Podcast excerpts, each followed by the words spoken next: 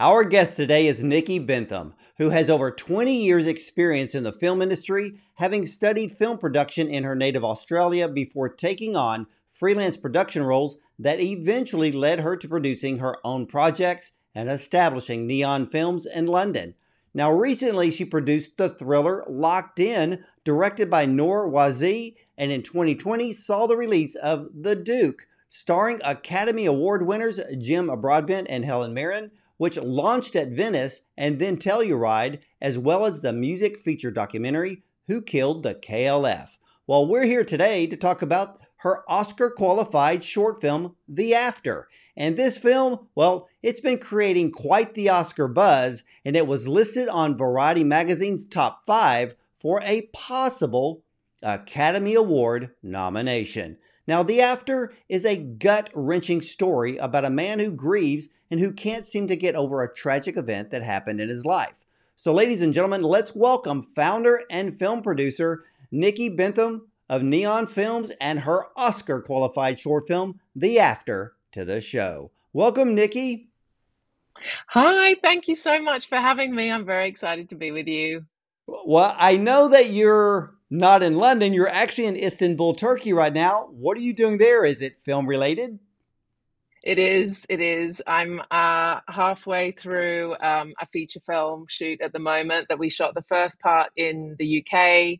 We're now doing a week in Istanbul, and then we move on to Italy for the final chapter. It's a road movie story, so it kind of sees us traveling through a lot of different landscapes and locations and um, it's keeping me on my toes having to keep up with like such a busy crazy city but it's incredible here.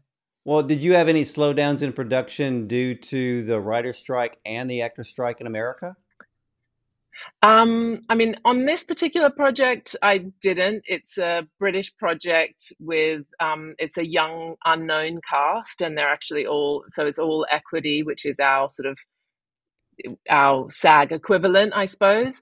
Um, but yeah, so it, so it wasn't impacted by that. But overall, I mean, the industry in the UK and of course you know everywhere was really heavily impacted. So I think it's a big sigh of relief for everyone that things are sort of getting back to normal. Um, and I think there's going to be a really, really busy time ahead as everyone tries to catch up. Yeah, I think the next year is going to be a madhouse for many people and as well as the studios. Now, let's talk about this incredible film, The After. Who wrote the screenplay and what attracted you to the script? Well, it's interesting because I actually um, was attracted to the project before there was a script. Um, I met uh, Misan Harriman, who's the incredible director of The After. Um, we met through mutual friends, and he is a world renowned and really incredible photographer. And we met and we were sort of talking about a, a project that we had, were kind of cooking up that was something around some of his protest images because he became quite famous for um, a lot of protest photography that he did around the Black Lives Matter protests in the UK and then and then also um, abroad. But he um, and so we were talking about that idea and and he's he's a person who is absolutely full of stories who is full of empathy. And of course, anyone that sees his photographs can tell that he has an incredible eye. And so the more that we talked, I just thought, gosh, like, I don't know if this is a documentary about photographs and protest. I think maybe this this creator has a film in him. And so I asked him, I said, Have you ever thought about filmmaking? And um, to my delight, his answer was that yes, it's uh, he'd thought about it a lot, and all he'd really wanted to do since he was a kid, and um, life had taken him in lots of different directions, and he's ended up as a photographer. But but filmmaking was always the goal. So we talked about a lot of ideas, and he had this story. He had this idea for the after in his head, and um, and and he had the character sort of very clearly drawn. Um, but you know, he'd never written before he'd never you know done anything in the film industry before so we thought you know what we need to do is is get a writer on board to kind of get this on the page to kind of really extract and mine sort of everything um, that was you know that was kind of bubbling away and uh, so we brought on board uh, a fantastic young writer called john julius schwabach who um, joined us uh, in order to write this beautiful screenplay and um, he did did a wonderful job of really working very closely with Misan to kind of find um, you know to find the very best in this story. You know, I have been amazed with this year's crop of short films because I'm hearing first time directors, first time writers that actually had a script picked up, uh, a lot of first time actors probably more this year than I've ever seen. I don't know if it was because of the strike, but you know, as with short films, they're usually filmed a year ahead of time. So I know that that plays a big role. I was amazed to hear that Misan was this was his first film to direct. And when you look at the finished product, it looked like he'd been doing this for years. Yeah, I mean, I have to say he took to it like a duck to water. He was very comfortable behind the camera as he um as he regularly is. Uh, and I think that something that's really special about him as a person and as a filmmaker is that he has this incredible ability to really connect and to inspire. And so you know, it was my job to kind of help build a really fantastic team around him um, and make sure that, you know, everyone had what they needed to do their best work.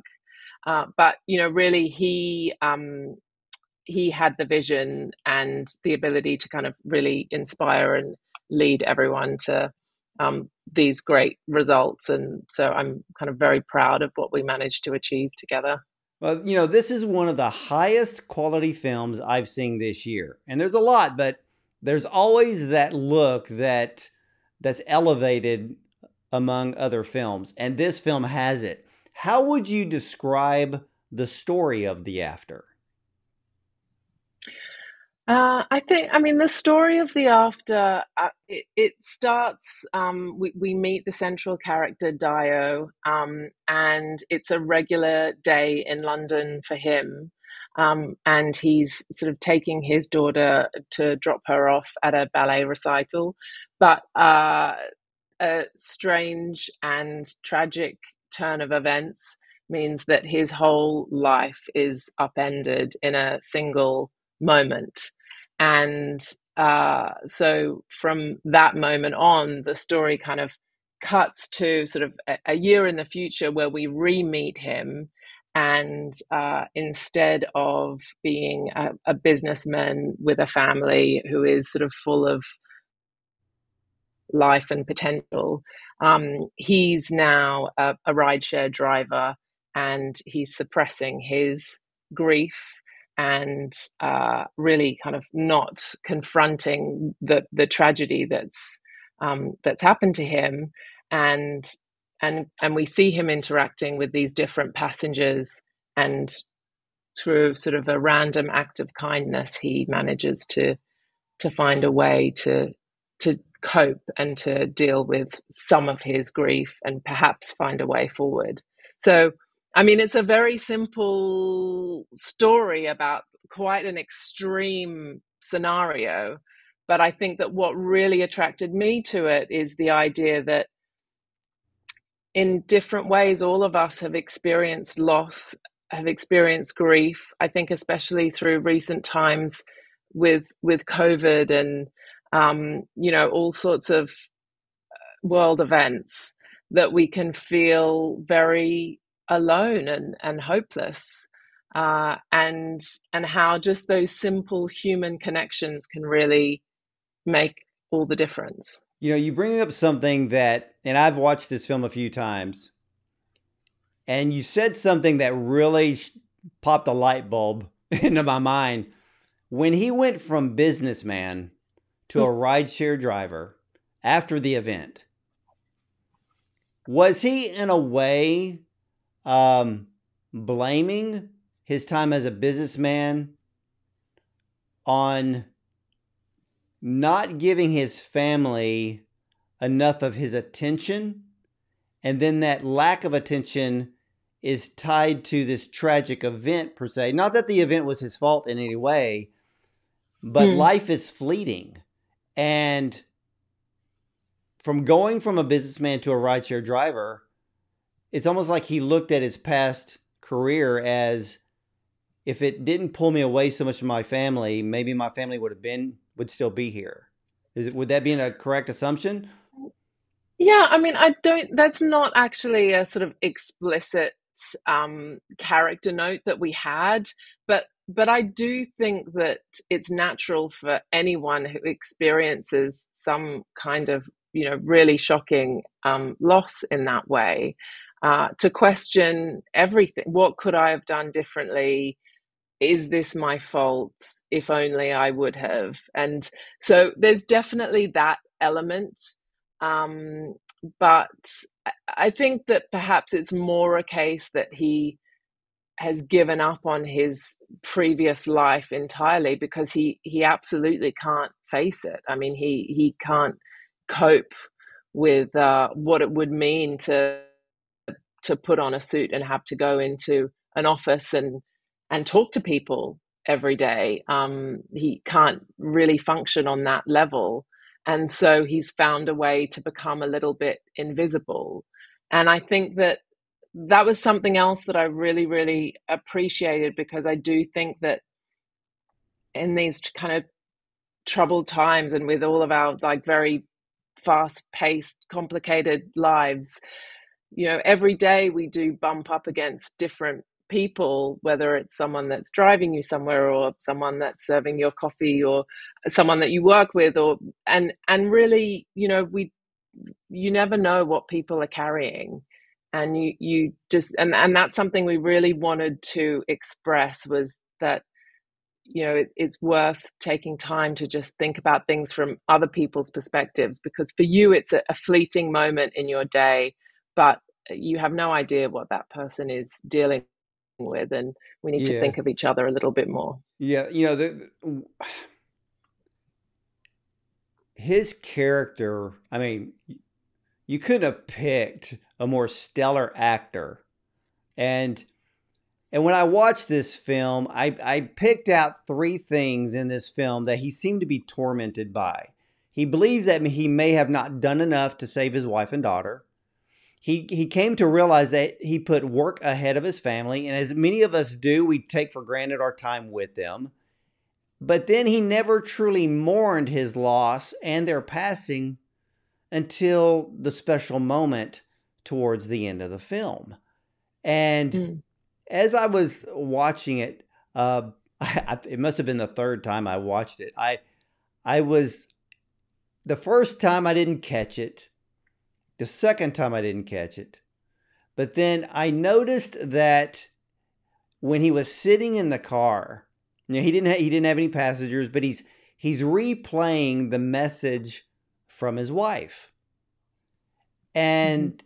I had to go back and listen to what she was saying and realize that that message was made the very same day of the event prior to them yeah. meeting up and he had a smile on his face, and it was, I think it was more joy just because he could hear her, he could hear the yeah. life in her voice, knowing that she was no longer there, and I mean, it was it was a kind of a, a heartbreaking scene for those that really pay attention to that moment. Yeah, I think that there's a there's a few sort of really uh, delicately placed moments like that um, in the film that you know and I, I, think in in such a sort of short duration it does manage to to pack a punch and to say a lot but um yes definitely that that moment is absolutely heartbreaking. And as you say david oyelowo who plays the lead character is just one of the most outstanding actors, and so we were absolutely thrilled that he and kind of couldn't quite believe that he agreed to um, come and and star in it. But he brought so much to to the role and to the film and i think especially in those quiet moments because you know for the second part of the film he actually doesn't have a huge amount of of dialogue and it's really all on his face and all what's kind of being held very deeply in his heart and and i think you can you can see it in in every frame uh, he's just incredible you can because he he has a very wide range when it comes to acting. I mean, from you know, from the Academy Award nominated Selma to mm-hmm. just playing a corrupt officer in Jack Reacher. So, I mean, he can play anything. But I have to ask you, what has been the audience's reaction to the violent scene? Because it took me by surprise because it happened so fast. Yeah, I mean, I, I think that uh, I've had an opportunity to see it a few times now in a cinema with with an audience, and there is without fail audible gasps and you know people kind of cowering in their seats. Um, it's a really really shocking and unexpected moment, uh, and I think especially because it's you know without kind of wanting to give too many spoilers away, but um, it, it comes out of the blue and it's towards the beginning of the film. So it's not, I, I think it's quite an unusual story structure, especially for a short film, is that, you know, it's almost as if the climax feels like it's right there at the at the start. Um, and then what follows is actually a much kind of deeper more intimate and personal exploration of how one, you know, normal, regular, everyday guy deals with the aftermath of, of an event like that. Um, so I think that it's and and it was really important to us to um, to to depict that event um, without sort of any gratuitous violence or or anything, but to show the horror of what Dio, the the lead character, what he experiences, because you know that that was really the whole point was to have the audience sitting on his shoulder throughout, so that you know they understood exactly what it was that he was feeling in those moments where he's you know he's ferrying around all these different busy londoners that have different you know different things on their mind different things to get to different things that they're dealing with and uh and he's sort of a, absorbing all of their chaos and their anxiety but you know not dealing with any of his own feelings and it was really important to us that we showed that one of the things, one of the reasons why I loved the shocking event. I mean, and it was shocking. And ladies and gentlemen, no spoiler alerts here. Because it was so gut wrenching, it happened so fast. It allowed the audience to uh to take on, not just absorb, but take on the shock and then carry their own feeling along with the main character that David plays. So that way the audience can actually understand and try and really kind of follow along and ride along with him with his emotions uh, bottled up or not. And and yeah, you know, normally you would maybe see a scene like that towards the middle or the end but it was the catalyst that set the whole story off because the story was about him and the after. And exactly. So it was so perfectly placed. I mean, literally after it happened, I had to pause it and I go, okay, I got to catch my breath here. What just happened? Because it's that shocking. And it's shocking to the point, and there's elements of that scene that I would have never ever imagined for someone to write and and to actually film the scene. So, ladies and gentlemen, be prepared for the after yeah. because it is a film that you will remember. Well, Nicky, I know that there's a scene where the daughter of the of the couple who are arguing that he picks up from the airport, um, and they're he he he's taking them home, but the but their daughter has a bit of a resemblance, yet older, to Deo's daughter, and it really kind of um, it's really kind of lighting the fuse at this point because he keeps in a way he looks in his rearview mirror but i also noticed that the daughter of this couple uh, she looked at him and mm. and i was trying to wonder like why did she look at him that way because then when she looked he kind of just glanced up in the rearview mirror and and in a way kind of made silent eye contact.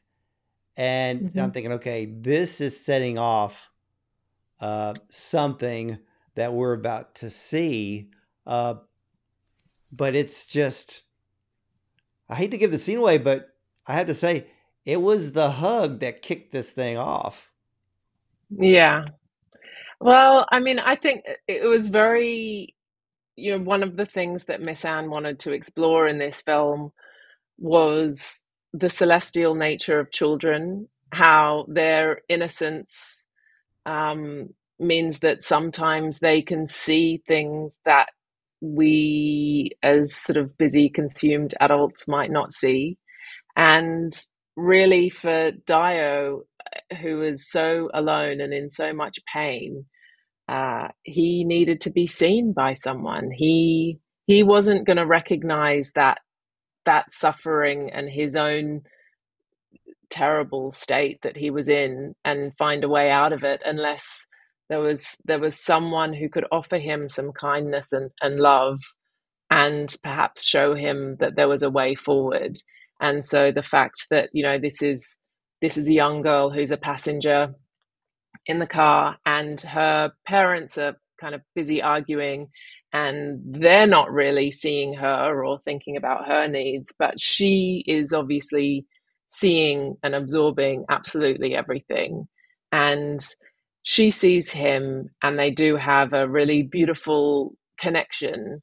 And in her sort of offering him a, a hug just a very kind of simple act of, of human kindness, uh, she does manage to unlock something in him. And uh, so it's um, there, there were a lot of big, big ideas and big themes in that moment that we wanted to unpack. And I'm glad to hear that you feel we did it successfully. What I loved about it is that it allows the audience to interpret the scenes in their own way. One of the things that I was impressed by was that she hugged him from behind and not from the front. So it catches him off guard. And in a way, in that very moment, it was like his own daughter was telling him it wasn't his fault. It's okay to go forward. I will always love you. And then I don't know why it popped into my head as I was watching that particular scene unfold towards the end. But y'all chose the song by Birdy, Let It All Go. And I went back and I must have listened to that song five times in a row. I was like, oh my gosh, you could have picked a better music bed for that scene. I mean, just the scene alone is an Academy Award winning scene.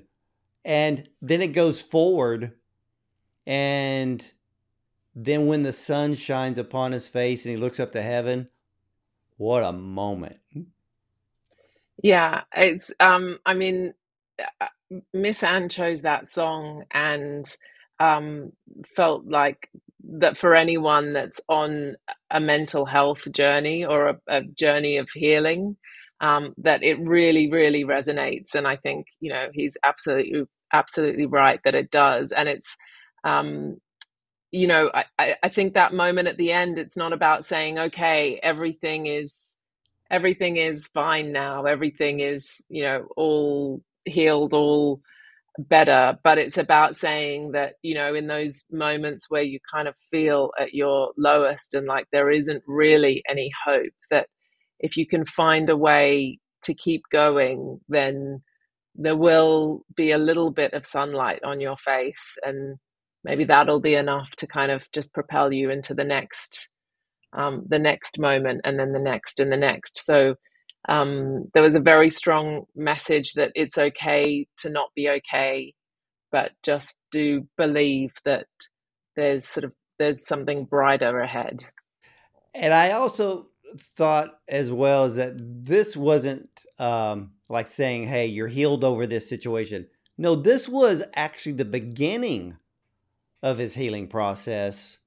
Yeah. And and like you said, it's just that light that just that kind of gives all of us the idea that there's always hope and and I think he recognized that hope was shining upon him and that he can finally start moving forward because this was the moment where his healing truly started because he was bottling it up you know, I think because yeah. I think the timeline on, on, the film between the incident was like a like a year, and mm-hmm. and he'd been dealing with this and closing it up, and you know, in a way, trying to run away from it, but then he was reliving it over and over again. But I've got to ask you, Nicky, you know, besides the scene, what has been the audience's complete reaction to the overall film? Uh, we've had a massive outpouring of of gratitude and people sharing their own stories um, of of grief and loss. And and obviously that is something that's universal. And and and the story that that we tell in this specific film you know it, it is a very extreme version of that but but it's been amazing to us to see how so many people around the world have connected with the themes and uh, and with the message that we're you know we've wanted to impart. Uh, so that it's been quite it's been quite profound and really really heartwarming that it's it's touched so many people. Well, you have quite the film resume. Is this your first film to be Oscar qualified?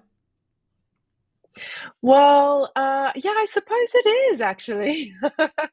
um, yeah, it is and um, that's a really really wonderful feeling and i'm i'm so super proud of it and all of the the amazing cast and crew that helped us make it so beautiful.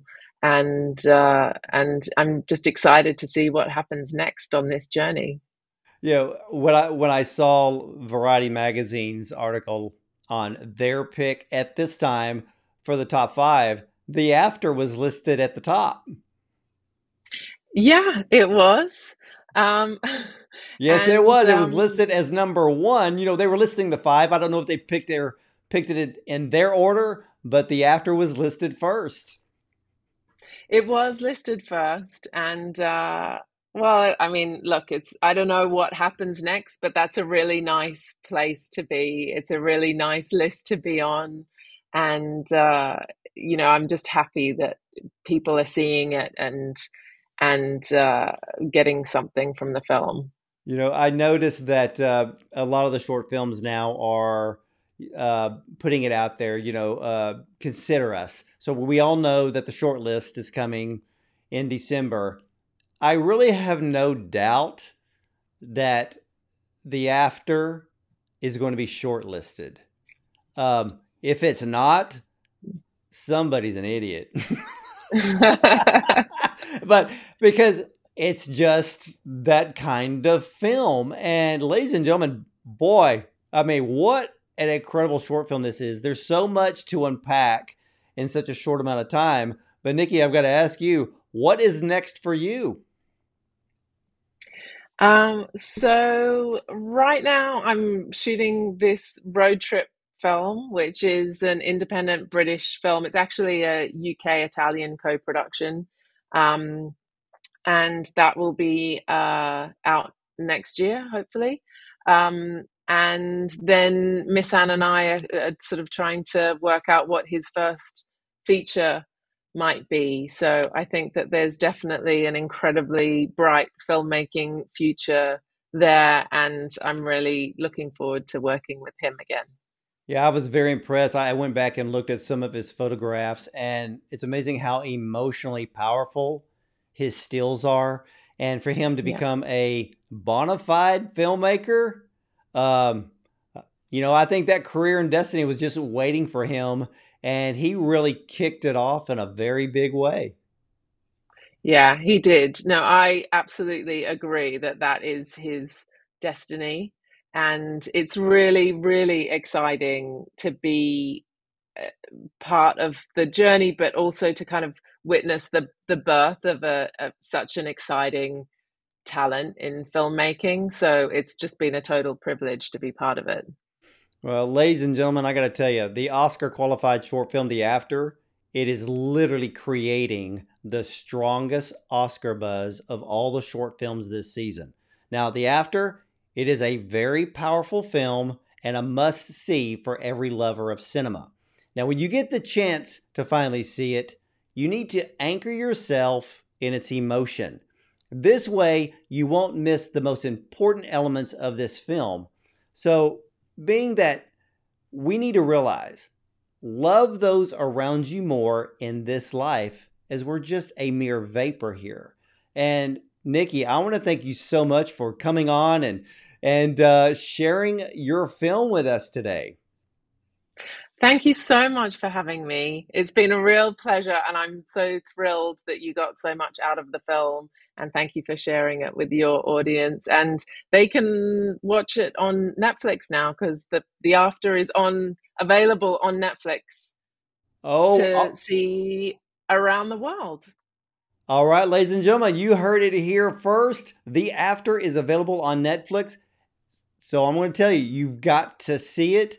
It's probably the most powerful 17, 18 minutes you will ever see on film. And be prepared, but there's always a shining light, and this film will showcase that as well. So it may start off as a shock, but it doesn't end that way. But take away from this film, and like I said before, Love, love those around you more. Pay attention to those around you more. Work can wait in many cases because we're only here for a short time. And remember, love conquers all, but love is always remembered. So, uh, ladies and gentlemen, again, just like Nicky said, The After is available on Netflix right now. And you can catch all of the replays of our interviews with the top film directors and producers, just like Nicky, as well as screenwriters, actors, and more on our YouTube channel, Bond on Cinema. We are available on a dozen audio platforms as well. I want to thank you for watching and listening. And remember, filmmaking is an art, and our guest and Bond on Cinema is keeping that creative art alive. As for me, I'll see you at the movies.